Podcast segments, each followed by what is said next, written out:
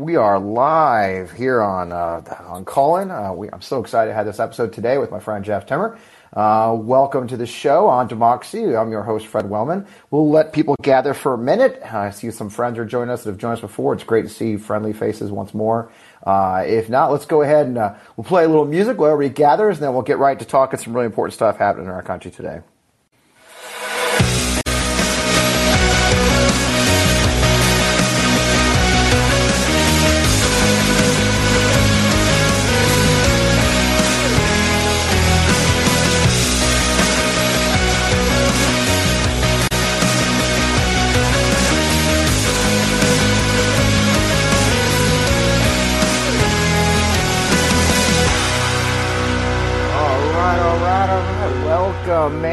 So glad to be on the air with you guys today. It's a happy Tuesday episode of On Democracy. I'm your host, Fred Wellman. Coming to you live from the beautiful St. Louis, Missouri suburb on a sunny spring day. Well, it's actually cloudy. Whatever. Uh, I am especially excited to have as my guest my friend Jeff Timmer from the cooler reaches of Michigan. Jeff will be joining us shortly, and we'll get our conversation going in a minute. You know, as always, as an admin note, we got a lot of people who've been on Callin before, so I won't go too long. You know, it's pretty straightforward app. You want to message us, go ahead, make a comment during the show. You can do that hit an emoji down there. I love the emojis; always make me feel warm and fuzzy. Uh, if you want to ask a question later, I'm not sure if we'll get to questions or not. Jeff's got a hard stop. He's got things to do up in Michigan, so we have a hard stop in an hour. But if we have time, we'll try to take some questions. Uh, if not, we'll get you next time. I'll be doing another episode probably Friday where I'll take everybody's questions so we can have one of those conversations.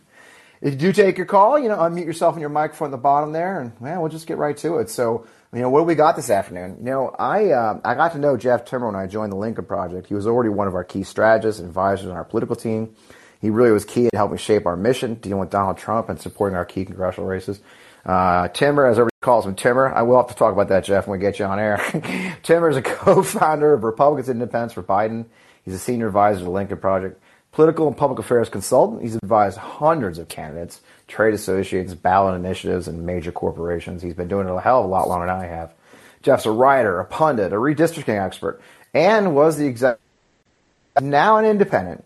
As I mentioned, I've had the good fortune to get to know a partner with Timmer in our 2020 campaign efforts, and we still collaborate to this day. I'm excited to have Jeff on the show to head on what is clearly becoming a wild campaign season, and of course, especially this week, the upcoming January 6th hearing. So uh, I think you know what, Jeff. I think I think we're going to talk today about. Uh, it's a perfect time to talk about the Upper Midwest a bit. I called this episode "Northern Highlights." I thought that was pretty clever myself. Uh, been some crazy events surrounding. I mean, you've had some crazy events around the signatures for your candidates, qualify the elections up there in Michigan, it's upending races. We have a word. Uh, we've also gotten word that a judge was killed by a militia member in uh, Wisconsin in his home, and and he had a list including Governor Whitmer there, and that's that opens up a whole can of worms. And of course, we just got more details about Pennsylvania Lieutenant Governor, Democratic Senate nominee John Fetterman's health crisis that I think is going to make that race interesting. Uh, and then if we had time, hopefully we could talk a little bit about the upcoming January 6 hearings and latest news there. I mean, just a ton of things happening around our democracy. Glad to have someone on the show who knows this stuff better than I do, and that's Jeff. So, Jeff, man, how are you? Good to have you on the show. Fred, thanks so much for having me. I'm I'm so glad to see that you are doing this podcast. Uh, you know, for the longest time, I've loved your voice, even before we knew each other. Uh, yeah. You know, we, we, I think we got to know each other before Lincoln Project, yep. just through Twitter. Yep. Um, I, I loved your voice. I, I love the way that uh, that you can um, you just kind of boil things down in this this threat uh, that democracy is under, in this fight for democracy. And and uh, I'm, I'm just so glad to see that that you're sharing your voice uh, in this platform as well, because I think it's it's it's great. So uh, Thanks, I'm, I'm happy to be here, and and you know we there, you're right. There's so much to talk about. Plus, when the two of us get together, yeah, we can get yapping for a while, and yeah, know, things get weird. I start. Yeah, we had that history. Uh, for those who don't know, we hung out in Park City, Utah during the election, and uh, it was it was high altitude and had liquor. It was a, quite a quite an adventure, to say. Uh, so you know, you know, the march to the fall election continues this week, Jeff. Right? So we've got primaries in California, New Jersey, New Mexico, South Dakota, yeah. Montana, Mississippi, Iowa. All today they're going to the polls, and then of course we finally figured out the winner of the Pennsylvania Republican nomination. So we'll talk about all that. So, but let's talk about right up top. I really do want to talk about this. Uh, the reason I called you originally was that you know people kind of miss this story. There's so much craziness going on. The, I'm really curious to talk about this petition signature uh, debacles that are occurring up in Michigan because we had the candidates. I'll, I'll read this, uh, and, and, they've had a couple petitions where you know, the fake signatures are appearing on these ballot petitions. And the latest version of Ballot Initiative to Fight Voter Fraud, which is incredibly ironic, had 20,000 fake signatures on it. And this is just days after the state's Bureau of Elections and Board of Canvassers disqualified five of the 10 Republicans running for governor, including frontrunners James Craig and Perry Johnson, after discovering thousands of signatures of petitions they circulated to qualify for the ballot were fraudulent. Bureau of Elections identified 36 petition circulators who submitted at least 68,000 fraudulent signatures in the gubernatorial primary, as well as nine other contests. So it's it's crazy, man. What's going on up there with all this? Well, it, it, it it kind of when you look at the face of it, and if you're watching from the outside, it appears that there's just a lot of incompetence, right? Right. You've got all the, uh, but what it it really is is happening here is massive amount of criminal election fraud. There, uh, the, the this, it's not just that these candidates uh, turned in fraudulent signatures, fake signatures, and didn't make the ballot. The uh, they've been referred to the attorney general's office for prosecution. Uh, the circulate the, the, the, initially the circulators, but the, the investigation could could yield uh, connection with people inside the campaign. You know, the, these signatures weren't gathered independent of the campaigns. These people right. were part of the campaigns, even if they're a separate company who's hired as a vendor.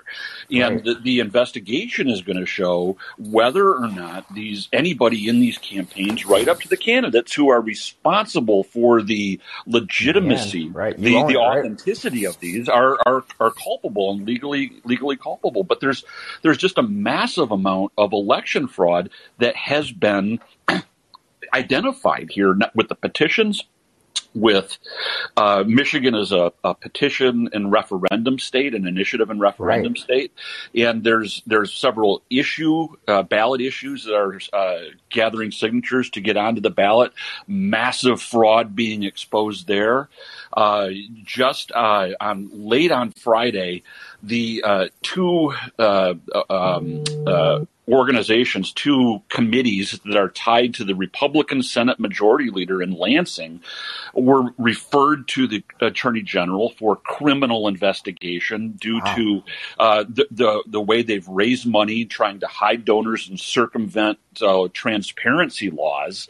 Uh, there, uh, the, the, speaker, the former Speaker of the Michigan House, who uh, uh, he was, he's under investigation for public corruption, for misuse of public money, for illegal activities surrounding his PACs and campaign money, and for sexually assaulting his sister-in-law when she was a minor. So I mean, we're talking we're talking rape. I mean, we, we, so we've got financial crimes, election fraud. We've got sex scandals. Another Republican state senator just pled guilty to sexual assault, and they sit with him every day. They're not even forcing him to resign. They're not expelling him from the office.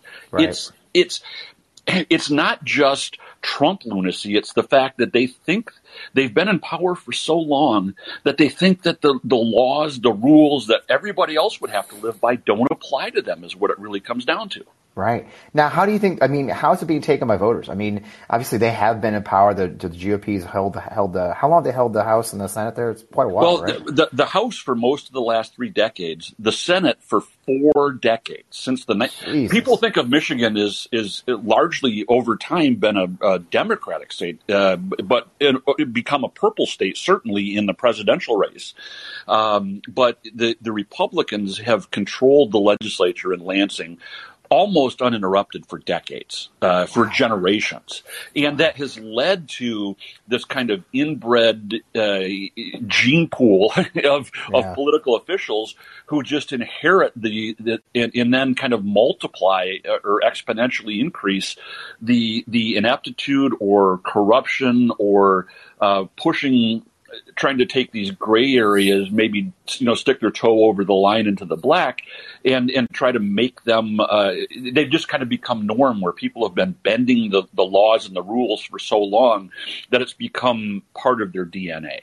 Right. But and, when you, and, your question about voters, I just don't know uh, right now that given the hypercharged partisan atmosphere, that anything kind of breaks through that partisan filter, the prism that people tend to look at things.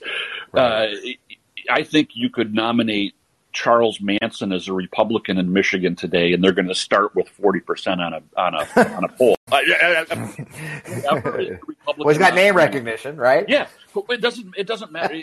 you know, if if they if they if the Michigan Republicans could somehow nominate Fred Wellman, who may or may not have ever set foot in Michigan, I don't know, right. and put you on the ballot this fall, you're going to get forty percent. I would get wow. 40, Well, I might not because they really hate me, but uh, a, a, lot of just about uh, you know if you if they nominated a ham sandwich, they would get forty percent of the vote.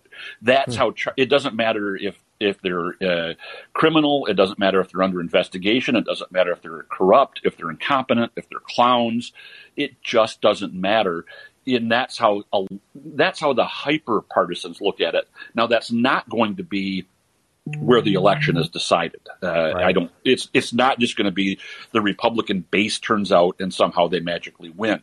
There's the those uh, you know, center right voters who have been uh, historically voting Republican, but they're looking at this and thinking this is just a bunch of friggin' lunacy.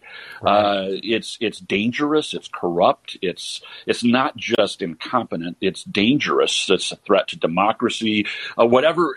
The, you can get into all these issues: guns, abortion, criminalizing abortion. Uh, so many people people don't want their their daughters, uh, you know, put in jail their right. wives, their sisters, their mothers put in jail. Right. Uh, but the Republicans just are so out of step with where the majority of people are.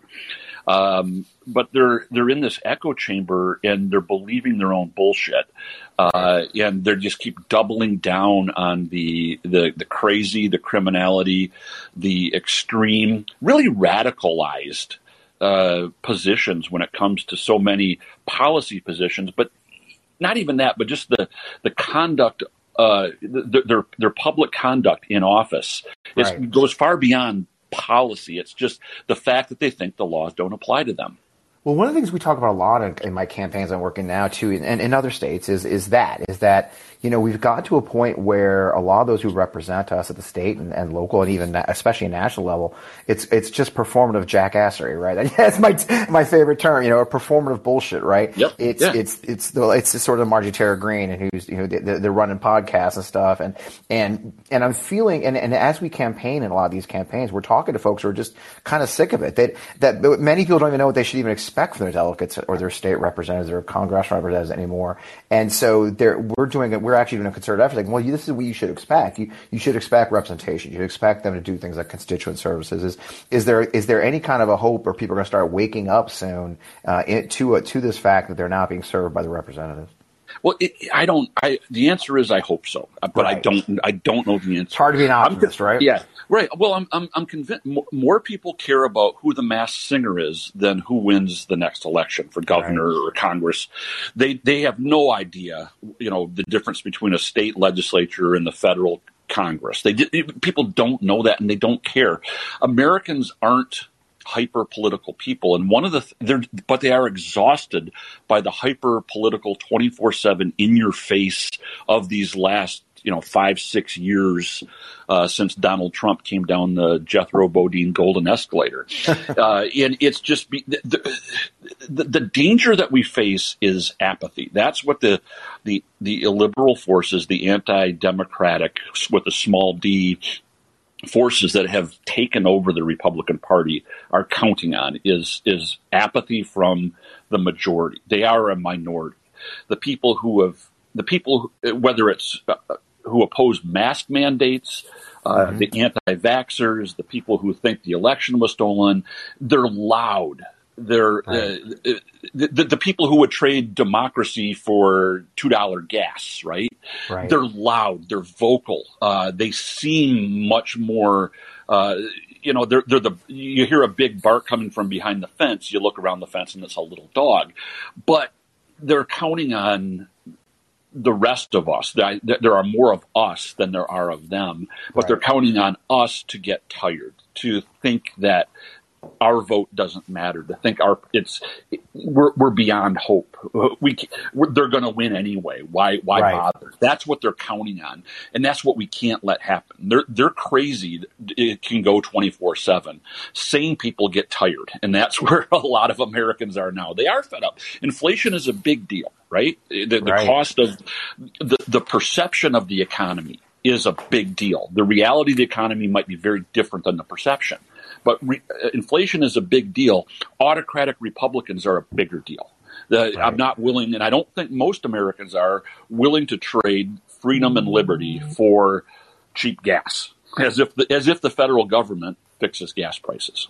Right. Uh, this is, and I think this is a good time to talk about that next issue, right? So, in that same way, we are also facing some actual violence. We're facing actual threats, physical threats. I mean, as you know, I mean, we're Lincoln Project veterans, so death threats are sort of kind of cool. it's kind of kind of our jam. I, I, get some I get some amazing threats. Um, I get you know I'm always being I'm always being threatened with the, the exposing the truth about me, and I'm not great. It's all on the internet, but you know, I, so but we actually have we, we are actually seeing violence. I mean, I think if you remember, I think we're both old enough. I may be older.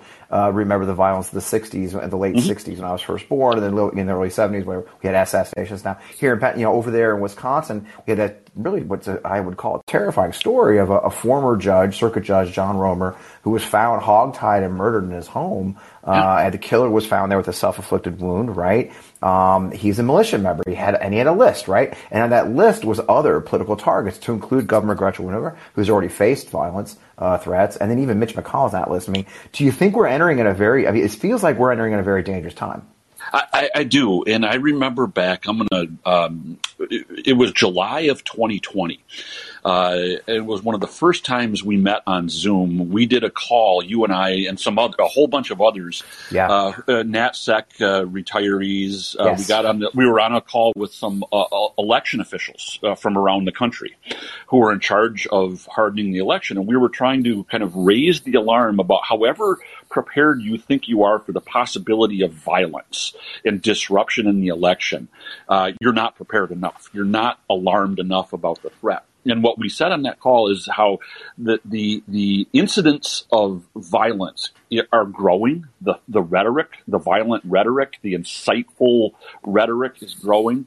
And after January 6th, um, I remember other conversations where we said violence is going to become more commonplace in the 2022 and 2024 election, almost normalized, where we're going to have to start to expect that people are going to show up with guns at polling places, where they're going to walk into government offices um, and threaten. Uh, hope, yeah.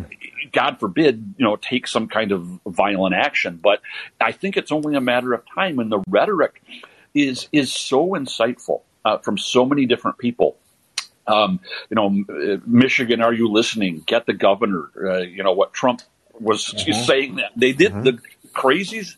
They're radicalized no differently than than you know young men in the Middle East were with ISIS. They're they're radicalized right. in the same exact way. Yet somehow we think about it differently. We think about this as a as a episodic criminal uh, kind of issue to deal with rather than a macro uh, national security threat that right. the, um, the, domestic terrorism that is fomented by one political party right now uh, on right. a massive scale. Uh, they, they, they, not all Republicans are engaging or would ever be comfortable with political violence, uh, right. but none of them, or very few of them, are comfortable or willing to call it out or do they're they're more than comfortable to uh, to, assume or take or uh, grab the power that the people who are willing to do and commit the acts of violence uh, would would lead them to. They're they're willing to be in this kind of tacit alliance with these people, right. and and that's it, it, might sound hyperbolic to some, but but it's true. You're not right. you don't hear the denunciation of these people of these groups. Uh, you get people in you know in Michigan, the Senate majority. Everybody remembers, I think, the the images across the country and across the world back when COVID first started in 2020, all these Duck Dynasty looking guys taking over the Michigan Capitol while the right. legislature was in session, standing in the Capitol with their rifles, Hank kind of dangling over from the gallery above the Senate and the House, um, you know, not pointed at anybody, but they, they kind of took, there was no, there was, believe it or not, no law, no regulation against carrying right. firearms in the Michigan Capitol. But what the, the, the Michigan Senate Majority Leader met with those folks afterward and gave them advice about how to do, you know, how to how to do their their kind of uh, uh, protests like that better. The next time you take the Capitol with guns, here's what you should do to get better attention. He was he was effectively their PR consultant, and that's the kind of cozy relationship that that uh, the Republican Party has with these extremist radicalized kooks. There really is no difference between them anymore. They're just a they're a they're an important part of the Republican coalition. Right, and I think that's that, that gets to it right there, doesn't it? I think what we're seeing is there's a fear to, that is their base that we have to accept that um, a party has allowed this to become a part of their base, and they're afraid of that. You know, much much as they did before that, evangelicals and the social conservatives, but it's much it's much different now, and and that that changes the game quite a bit for us, and it changes the dynamic. I mean, how do you get people to run for office? Uh, and to put themselves out there or even participate like we do as just advocates um, when you do face literal threats to your not just your your well-being but your actual lives yeah it's it's uh, there's there's this delusion this naive fantasy that still exists in the minds of many not just republicans mm-hmm. um, that uh, but a lot of people on the on the the democratic side or the pro democracy side still don't recognize how serious and dangerous and existential the threat is. Mm-hmm. They've they've convinced themselves that this is uh, uh, either a, a passing phase, you know, like when, you know, like, like the terrible twos, you know, they're going to grow out of it by the time the, the Republicans are going to grow out of this after a little while. You know, right. Fox is going to lose its ratings and then everybody's going to be normal again. Like somehow that happens by magic, right?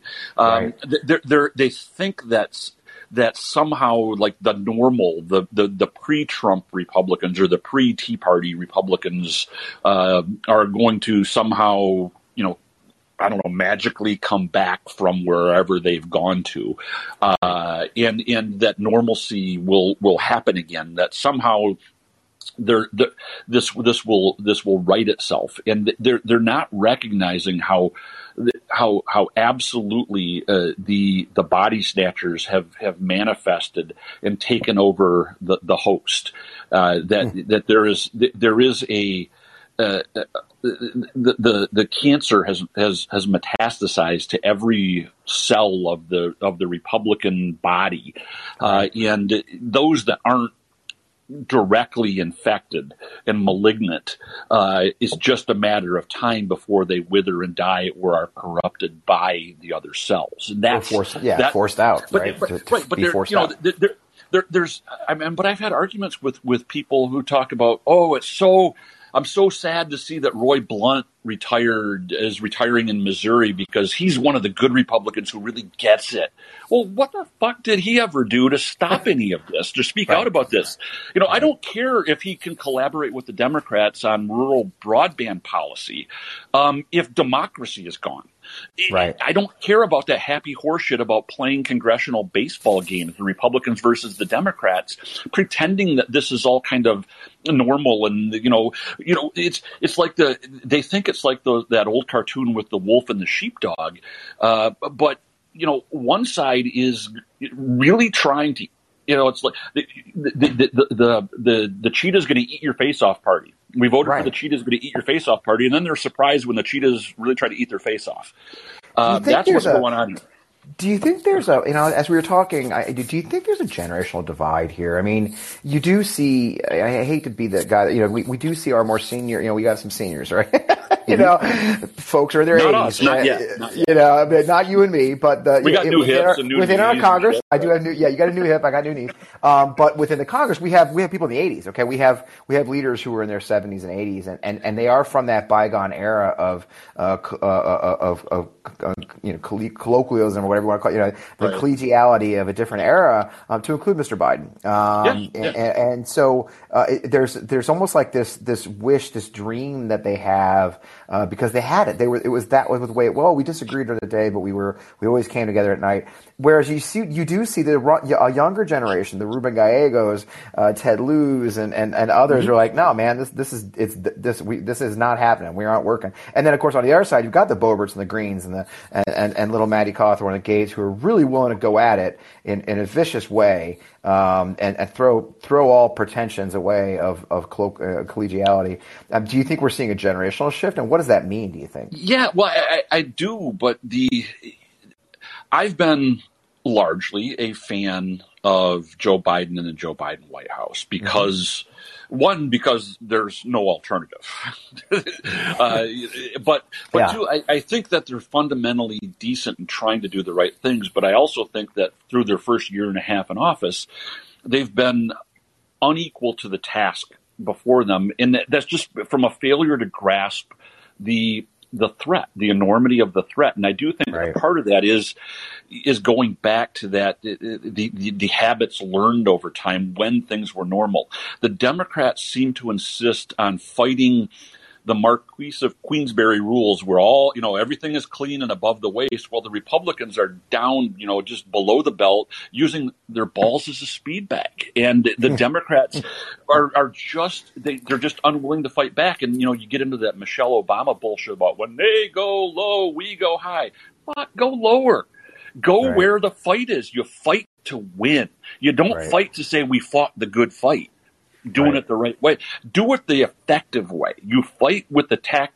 The, the the you know this is a, a, an analogy we've used before about how the you know the the republic or the Democrats are insisting on playing chess or checkers, whatever the rules of the game are, but the Republicans are just tipping over the board and eating the pieces. They don't give a shit. They're playing a different game, and we have to play the game that is before us, uh, not the one that we wish to play, not the one that we're that we know how to play. We have to play the game that that uh, is presented to us here. And if we Yeah. don't get serious, it's not hyperbolic to say that the 2022 elections could make the 2024 elections a fait accompli. If Donald Trump had the people in place in Arizona, in Michigan, in Pennsylvania, in Wisconsin, and Georgia that he could get after this election, if he had those people in place in 2020, there's no question that they we would have faced a bigger crisis, uh, an actual uh, move to, for him to stay in power and not vacate the White House to to certify false slates of electors that didn't win the election. That's what we're headed toward. And if if if we get to 2024 uh, with uh, a Republican governor in Michigan and Pennsylvania and Wisconsin, uh, we are screwed. Well, on that note, and, and then uh, on, on the Senate side, of course, the, the fights in the Senate these days, and over in over in Pennsylvania, we've got the situation where you know Dr. Oz has now won this Republican Senate nomination with a whopping thirty one point four percent of the vote. Um, you know, with his endorsement from Trump. Um, but what's really interesting about the race and throws it up an end is you know John Fetterman, after barnstorming the state, I mean, he visited every county in Pennsylvania during his campaign, has a stroke right before the election, um, has now has now had a pacemaker in place, and we just got word, I think, was it yesterday or today, from his wife that he may not join the campaign trail till July now. I mean, I mean, yeah, it opens up a whole can of worms. Obviously, um, if he can't be campaigning, what what are you seeing in Pennsylvania? Yeah, I mean, well, if Pennsylvania is a, what you're clearly one of the big shiny objects Right. in the battle for the Senate, and um, it, it really is uh, a kind of a, a, great example of the the um, the power of Trump and the Trump the Trumpification of the Republican Party. Uh, even if McCormick had won, uh, which he you know came within a thousand votes of doing, he he would have done so by trying to be as Trumpy as he could be and still keep his billionaire friends happy. Right. right? Yeah. Uh, but I think that rather than say that Oz only got 31.4%, look at the, the what, McCormick could only get 31.3%. Uh, that was the extent. That's the ceiling of the kind of the so-called normal Chamber of Commerce Republican candidate today. Right. That that more than two thirds of the voters voted for a crazy MAGA, either Oz or I can't even remember Barnette. Her, her, Barnette. Barnette. Yeah. Yep. Um, that's where the Republican Party is. It's not hmm. Glenn Youngkin, it's Barnette and Oz. Uh, the circumstances were completely different. Tim Miller has a great piece oh, about this. You, you, you beat me to it. Yeah, I was gonna, yep. you beat me to it. Yeah, the Youngkin, Youngkin strategy, how the Youngkin strategy, and, he, and, and his key point was that Youngkin got nominated in a in a uh, convention in Virginia. People forget that part. Right, that Youngkin did not yeah. go through a nominate. He did not go through a primary. Right, but you know, Youngkin is the is kind of the, the, the poster child for the way that Republicans delude themselves about what's really happening. They've they the, the success of Glenn Youngkin and him being you know, coming from the normal world, but acting just Trumpy enough and putting on that vest and winning is a sign that, ah, that's how Republic, that's, that's our future. No, the future is Oz and Doug Mastriano and th- these uh, horse paste eating, urine drinking Republicans uh, who are going to be, Doug Mastriano in running for governor in Pennsylvania, winning that nomination, is going is going to be the norm. Uh, uh, Doug Mastriano was going to win the Republican primary in Michigan and in Wisconsin and in Arizona, right. and that's who the, the, the those people are going to be the face of the Republican Governors Association and of the Republican Party, no matter how much they're sitting in Washington with their pinkies up thinking that things are going to be normal. They're, they've got a bunch of loons. The, the Republican Party has become the Pride Lands after Simba leaves and Scar hmm. and hyenas take over. Uh, and, and the, the, the, the people in their ivory towers, the consulting class and the professional class of Republicans are still pretending otherwise, or they're just cashing in while they can. Right. I mean, that's and that's the key, right? They, they're they're fighting. You know, Jeff Roe, of course, was uh, was was a big part of he, Jeff Roe had Youngkin. Jeff Roe had, um, if those don't know who Jeff Roe is, Jeff Roe is a Republican strategist who is notorious. I mean, he's truly notorious. I, am from he's Missouri. The, he's the it boy these last few cycles. Yeah, and, and, and, Jeff, guy, Je- right. yeah, he is. You know, guy. He cut his teeth here in Missouri. He's, he's sort yep. of infamous in Missouri because in a campaign at the state level, I believe as Secretary of State, the uh, the one of the opponent, the opponent commit suicide. Opponent, he, his campaign running campaign ads, he was he was tied to the actual opponent actually committing suicide. So he's he's got a bit of a, a notorious history. He was Ted Cruz's uh, strategist, and now he's he's really the it guy right now. He had like Youngkin, he had uh, he had McCormick, he has here in Missouri, he has Eric Schmitt. Um, he's really his his his company Axiom Strategies is everywhere, um, and it and there is what but but and they're riding high. I mean they are they he's he's grown from four people to thirty. I think it's just unbelievable how successful they're doing in, in navigating this. And and what I think interesting too, Jeff, along those lines is, I mean, here like in Missouri, I mean, there's there's freaking six people run for senate. You're seeing a breakdown of the discipline. Even in Marjorie Taylor Greene's district, she had six opponents in the Republican Party. There was a time when the Republican Party, I think, when you were you know executive director in Michigan, you know, there was maybe one or two. I mean, we, they controlled the party controlled these these primaries and who got in and who didn't. It really isn't that way anymore, is it? It, it, it's not um, the there's a tremendous amount of cannibalism on right. the Republican side. There's so much there's so much attention paid to the fight between Democrats and Republicans and owning the libs. You know, that's what the Republicans seem to live for. Right. But Republicans they, they feast just as much, they, they hunger just as much for the fight itself, and they fight themselves as viciously and as gleefully as they fight the Democrats. They, right. they, they kind of, the, they operate in a, uh, uh, survival of the fittest, like the movie Highlander. There can be only one. There's no, sh- there's no, there's no room for Marjorie Taylor Greene and others in the congressional limelight. There can be only one. You know, that's Lauren Boebert and Marjorie Taylor Greene are fighting for the same turf, and they one can't win if the other survives. That's the way they look at it. Right, it's kind of right. you know bad analogies here. It's Harry Potter and Voldemort. You know, one one has to. That's how they look at not only Democrats but their uh, opponents within their own party.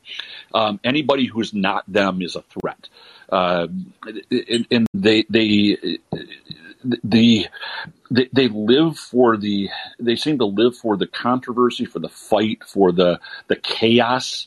Uh, they, they feed on the darkness and that's really these people are not fringe in the party. Uh, no matter how much uh, some in the media, in the in the donor class and consulting class like to pretend, they are the mainstream of the Republican parties. The the Mitt Romneys uh, are the fringe lunatics in the Republican Party. They they're the ones who are completely unrepresentative unrepresentative of anybody else in the party. Um, anybody who stands up for normalcy, for the rule of law. Not, and I'm not talking about behavior uh, when I say normalcy. Like, oh, it's not about you know, it's mean tweets. No, it's not about mean tweets and and, and civility. Uh, that that's part of it, but that's not the, the the core of the of the issue. These people live to create chaos and anybody who who doesn't uh, look to destroy, to oppose, to uh, combat is is uh, a, a, RINO is uh, weak is going to be trampled and chewed on by the hyena pack. Yeah, and and then circling back to what we talked about in our last segment about you know the you know, the, the fight right and the fight you know I'm an old soldier so you know we talk about quite a bit you know, you may not get a vote in the way people talk about the culture wars. That's that's the that's the the, the, the pink in the air term for these kind of issues, right? Um, but I, I know war. I, I, was I was in Desert Storm. I did three Iraq tours. I, I invaded Iraq twice, unfortunately, and and I spent most of my. I was a planner in the army. That was my job. So I spent when I wasn't actually in war. My job was to actually write plans to be prepared for war. Um, and and the one thing I definitely learned is you know, you may not get a vote with war you choose, right? The the, the enemy right. gets the vote, and and in this case, for reasons I can't explain, it does feel like the Democrats choose to not fight these battles with these these lunars and and you know try to ignore it or fight it on their turf. I think that's the mistake. It's one of the things I'm learning on one of my campaigns campaigns right now is they do they go for the outrageous, so we we are constantly chasing them and, instead of going mm-hmm. defensive. So I do agree. I, I, one thing that I've been urging is I, I, said, well, Democrats, you you don't you can't just sit out a war. It, it's occurring, right? you, have got to, but you've got to fight on your own terms. You have to go on the offensive, decide what your your points are going to be, and all. And it just feels like too much too often lately, and it does lay as a segue. I know it's discussed in the January 6 hearings, but it just feels like too much. The Democratic Party, especially, they just aren't coordinated. They're not putting together their forces and they're not creating coalitions to go on the offensive. They just think if they ignore the war, kind of like on Twitter where people always tell us, well, don't, don't, don't share Margie Taylor Greene's video. You're right. helping her. Like you're helping amplify okay, well, Yeah. It's like, no, ignoring him is actually helping him because there's an entire right. other, there's an entire other communications ecosphere that's occurring. It was like Youngkin, Youngkin mm-hmm. in Virginia. Remember Jeff? He would say one thing on normal TV and a right. entirely different thing on Bannon, right? you know, and, and, and, and, and by ignoring that, we are missing um, what's occurring. There's a guerrilla war going on, and we're sitting it out. I mean, is that? I think you. I think you probably urged similar things to your to- folks you talked to. Yeah, uh, you know, I, I, I'm I'm hopeful that these January 6 committee hearings will be something other than what I fear they will be. Right. Uh, and I, I, I have zero confidence in a congressional committee being able to pull off the the the kind of programmed uh, scripted theater that is needed to captivate and change public attitudes and perceptions. Yeah, uh, that's that, that's what I fear that they've they've waited so long, and the stakes are so high that they have no ability uh, and, and they don't they're not programmed uh, they they're just not equipped to dealing with the enormity of the issue and, and I think there are people involved who clearly get it you know like a Liz right. Cheney gets it right. but but I, I just I, I just really fear that it's still the Democrats are in control of this process and I think their hearts are in the right place. I think their minds are in the right place. I just don't think their skill set is in the right place, and I, I, I fear that they're that they still by and large, do not recognize the, the enormity of the threat. If, if Donald Trump and all of those people who were involved in the criminal conspiracy uh, up to the November 2020 election and since the November 2020 election are not held to account, then we have no accountability and we have no real rule of law in this country any longer. And we did not have any idea how fragile the whole foundation of our democracy was. If one party, one faction, one major faction just decided, hey, we're not going to participate any longer in that. Right. That was all it took for everything to come, just come to a grinding, screeching halt. And we, we, we are, uh, we've become kind of victims to this narrative of, uh, well, midterm elections go against the party in power in the White House. Historically true right? But the Democrats seem to be doing nothing to recognize and try to change that. That's the that's the thing. They just seem just like, all right, that's that's our fate. Right. Um, well, okay. Declare, declaring defeat before the battle's joined. Democracy is under attack, and we either fight back or we don't. And that's that's what I. And they're fighting back in ways, and they're they they they want to, but they just aren't collectively capable or individually willing or, or capable of, of, pulling it off. And so, like I, I, said, I'm, I'm very hopeful that the January 6th committee hearings will produce those kind of bombshell galvanizing moments the way like John Dean testifying did in in uh, the Watergate hearings or something like that. But wow. I, I fear that we're so far beyond that that it, it uh, that most people are going to tune out because we've we've allowed the narrative to be taken over by the the, the, the losing side. This is it's kind of like right. the Civil War, right? The whole history of, of America since the Civil War has been has been largely written and dictated by the losing side, by the Confederates, and, and right. the, the Republicans lost in 2020. They are the distinct minority in this country. The people who believe and think the way they do about um, not just policy issues. They're in a minority on most policy issues, but they're also in a minority when it comes to their attitudes and their belief in, in democracy and the rule of law. But they they are able to out they're, they're able to punch way above their weight because they are all punching together, and everybody else kind of collectively just isn't up to the task and that's what i that's what i fear with this that that, that we're just beyond the ability it's people have tuned out the, the, whatever these January 6 hearings have through their partisan filters or the right. filter that I, I, said earlier that they're just so goddamn tired of all this constant politics and this who did yeah. what what January 6th they're just tired of it even the, the, the White House and the Democrats on down from the White House to every local municipality in office have failed to make the the the attack, the, the the attempted overthrow of the government by the government, by the president and his his party, have failed to make that an organizing principle uh, in this country, and instead we're fighting on gas prices, uh, and th- that's on them, not us. Or, uh, that's on on on on us, not right. them. They're they're they're playing the game that they always play. Republicans win races that they're not supposed to win because they can always count on Democrats to be Democrats, and that's respond.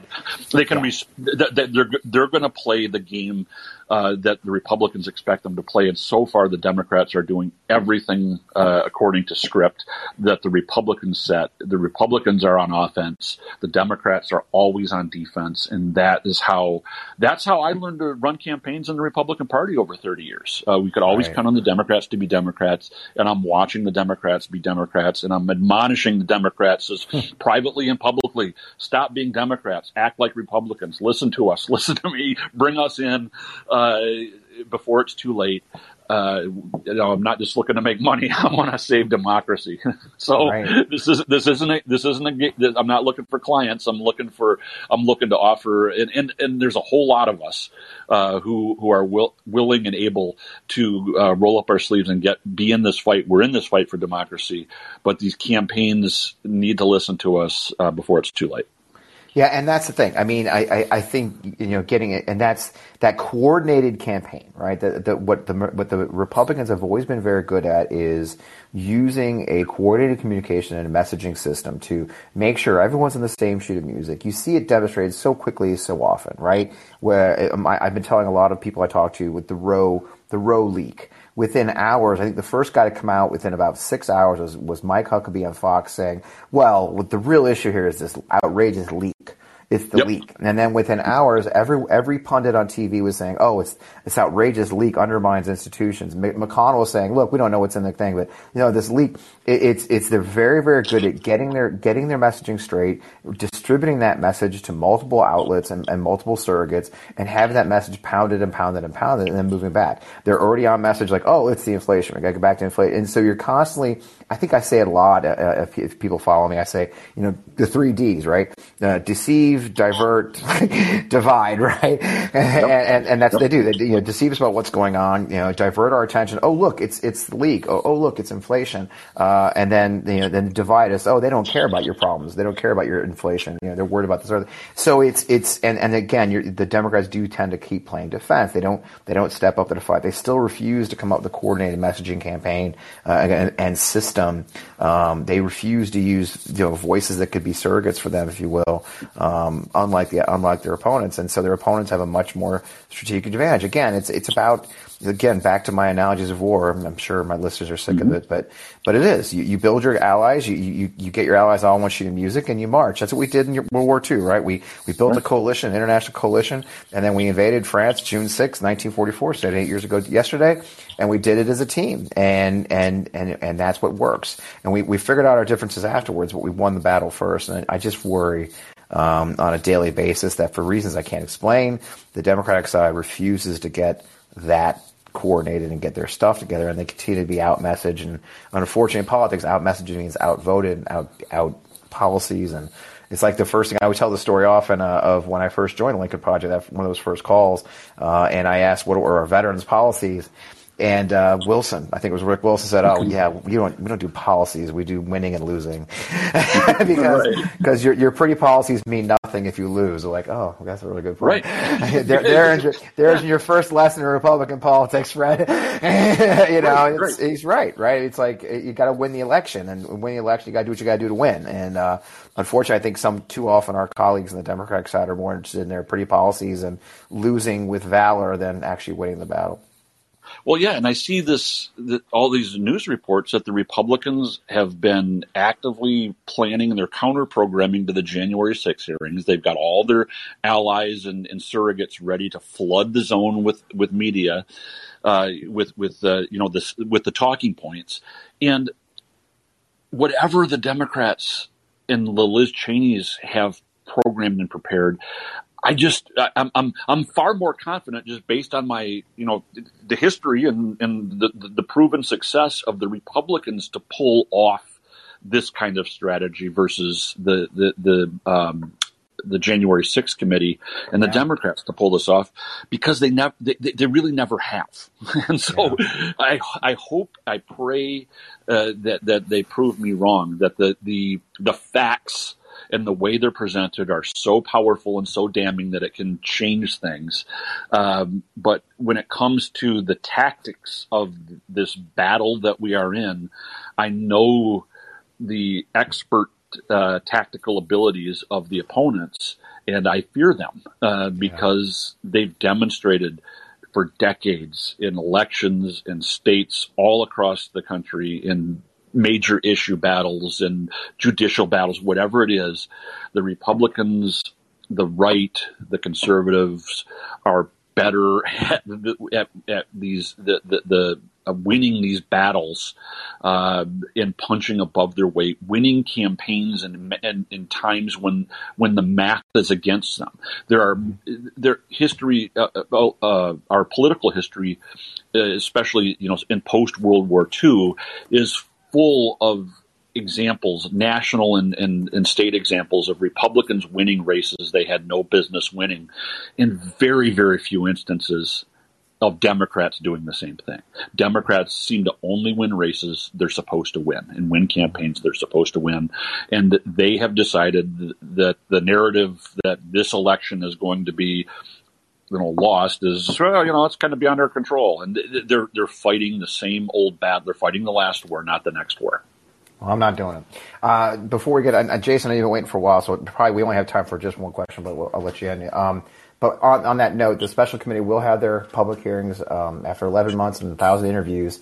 Uh, will be uh, on Thursday, June 9th at 8 p.m. Eastern and, of course, 7 Central. And then the second one is scheduled now for Monday, June 13th at 10 a.m. Eastern. So uh, they don't have schedule for the rest of them yet, but their their talk is that maybe is, is 8 through June uh, with a final hearing in September, which is, of course, right before the midterm elections. But we shall see. I know Fox has already said they're not going to show any of it. So it's um, we've already got a position where a major news outlet uh, that t- caters to the conservative audience has already said they're not participating. So it's it's an uphill battle. Uh, Jason, I'm not even waiting. I'm going to, Jeff, we'll just take one speaker. Jason's been waiting. Okay. And, and, Jason, if you want to have a question, I appreciate you. Uh, I'll let you in here and you just have to unmute yourself. Uh, just unmute your button right there. And Jason, uh, happy to, to entertain your question. Hey, how's it going? Good. How are you? Uh, I'm doing good. You know, I got a lot out of what you're talking about. Uh, all these existential threats to democracy, you know? Yeah. I think one thing that I didn't hear you talk about is like the attacks on the free press that we've been mm-hmm. seeing for years. Mm-hmm. Yeah. And one thing, one thing that personally I'm concerned about is this uh, the prosecution of uh, Julian Assange. Okay. I was just wondering what you think about that.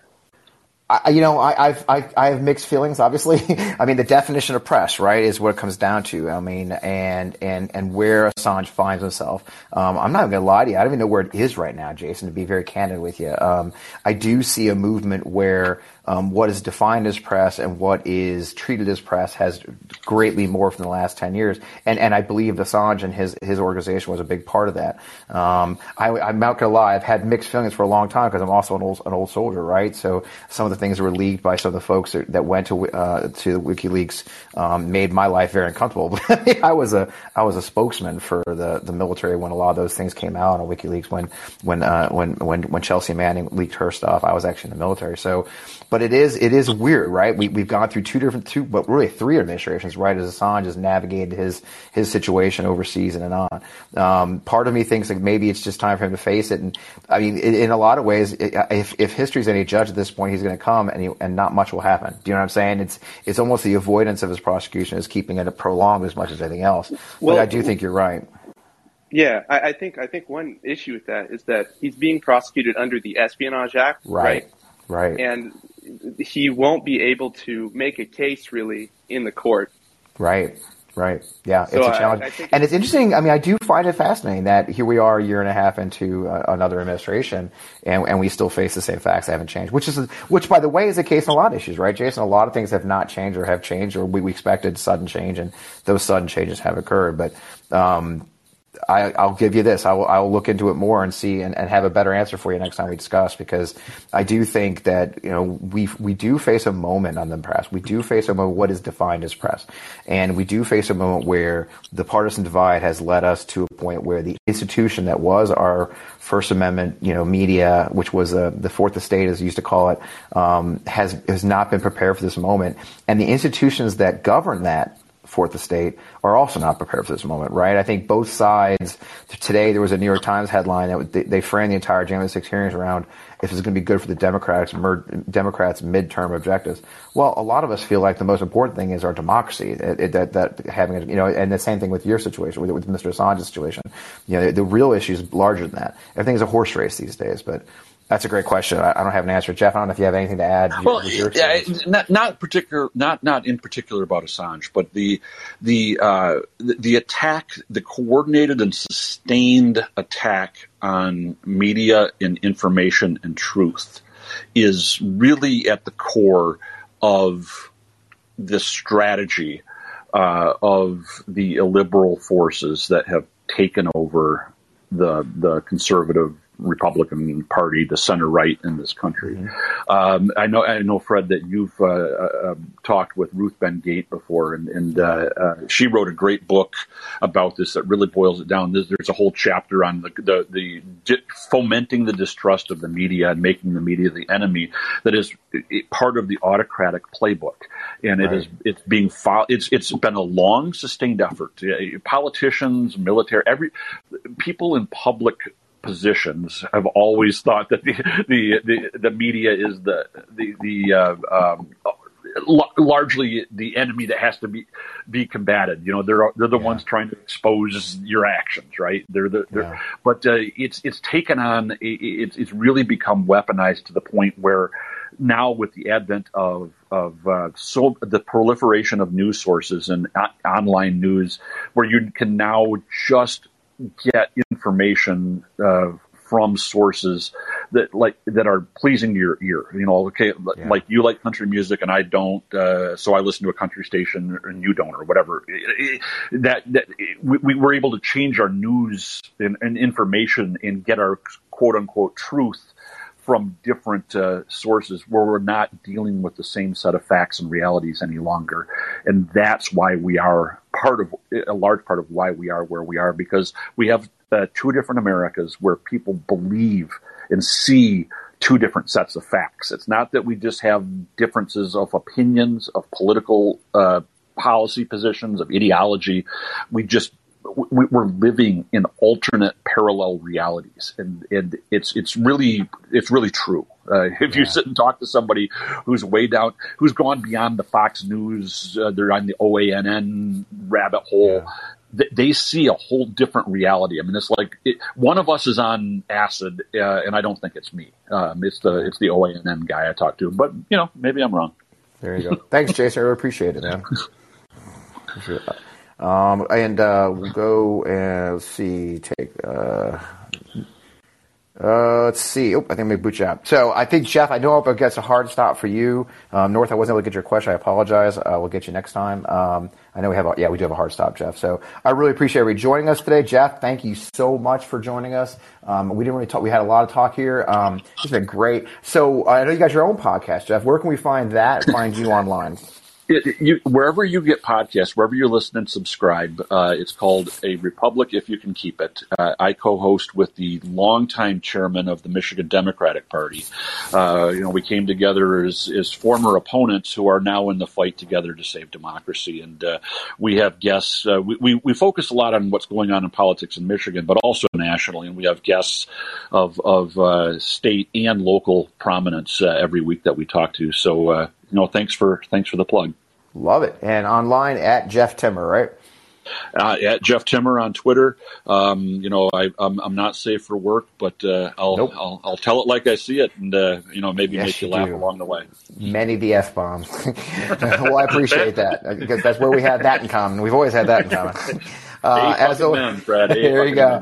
I, I, I, always get counseled by someone named Schmidt about it. As always, you can find me on Twitter at FP Wellman. I'm I'm FP Wellman everywhere on Facebook, uh, Frederick, and all that stuff. I've got a newsletter called FP Wellman filter and a review. I'd love you to, to check it out. Uh, great read, by the way. It's, it's just a great you. read. It, it really is. It. And yep. barely has anything to do with politics, but it's but it, that's my newsletter. So uh, this podcast, of course, is available right here on Callin, and then we'll publish on Apple and Spotify. So we'd love you to join us there too. And maybe if you download or tell your friends about it, we'd love reviews there. Tell your friends about the show. If you like the show, we are getting up and running. This is our fifth episode officially, and we'll be doing it more regularly as we go forward. So I hope you tell your friends and you, you subscribe to the show if you're not already subscribed. Thanks for joining this episode of On Democracy, and uh, we'll return again on probably Friday, and we'll take some questions. With that, thank you for joining us, Jeff. Have a great day. Good luck the rest of your day. Thank you, you for too, joining us today, everyone. We really appreciate you.